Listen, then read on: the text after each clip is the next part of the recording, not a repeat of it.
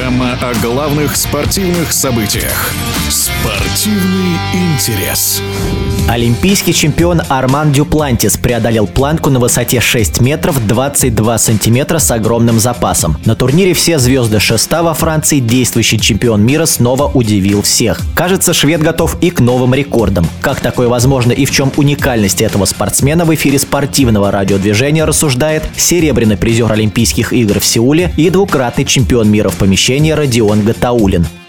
Уникальность, да, он уникальный, он лучший. Но, знаете, такие люди рождаются в разных видах спорта уникальными. Как в свое время был в плавании Фелпс, лупил по всем и как бы, ну да, великий. В той же легкоатлетике, если взять того же Усейна Болта, его рекорды, ну, тоже он на голову был всех сильнее и поносил. И рекордов, конечно, поменьше было, но и вид другой.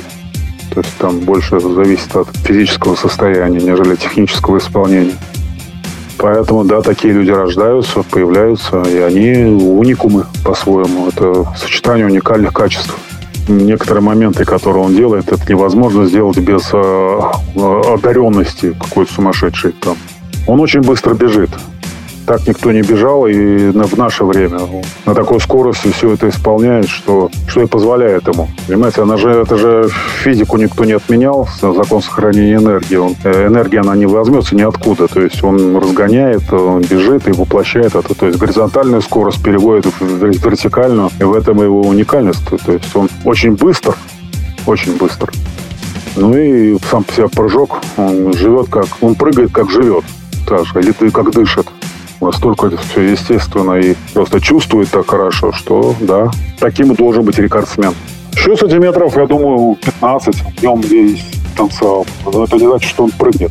Потому что для того, чтобы прыгнуть, надо сочетание факторов. И как долго он сможет на таком уровне, Дюплантис, я имею в виду, как долго он сможет на таком уровне прыгать, никто не знает.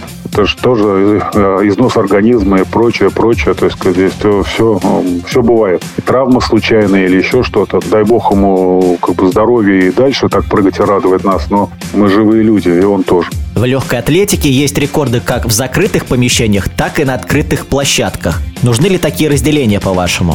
Смотрите, откуда вообще взялось такое деление? Дело в том, что в залах стандарт эм, стадиона легкоатлетического, он другой, двести метров, и, соответственно, дистанции другие. Поэтому в легкой атлетике введено понятие «зимой», то есть «индорс», то есть под крышей. Именно потому, что стандарты другие. И это введено для всех видов легкой атлетики. Для прыжков же конкретно, то есть брать прыжки, да, разницы в общем нету. Мало того, под крышей прыгать, ну, комфортнее, наверное, потому что меньше зависимости от природных условий. Ветер, дождь и прочее. Ветер влияет очень сильно на прыжки на шестом. Это один из основных сбивающих факторов. Естественно, зимой под крышей его нет. Поэтому, значит, прыгать зимой, в принципе, легче. Но летом проходят основные соревнования. Поэтому спортсмены, легкоатлеты, они готовят наивысшую форму все-таки летом, потому что Олимпийские игры, чемпионаты мира, они более значимы. Это летний вид спорта. Поэтому форму подводят как бы лучше летом. А так для прыжков, конкретно для прыжков, разницы нет. И в легкоатлетике сейчас такое введено понятное, как абсолютный рекорд. То есть и для зимы, и для лета. То есть там, да, ставится обозначение в скобках, где это, в залах или на стадионах, но, тем не менее, есть такое понимание, как абсолютный рекорд. Вот это касательно как раз прыжков. В эфире спортивного радиодвижения был серебряный призер Олимпийских игр в Сеуле и двукратный чемпион мира в помещении Родион Гатауллин. Спортивный интерес.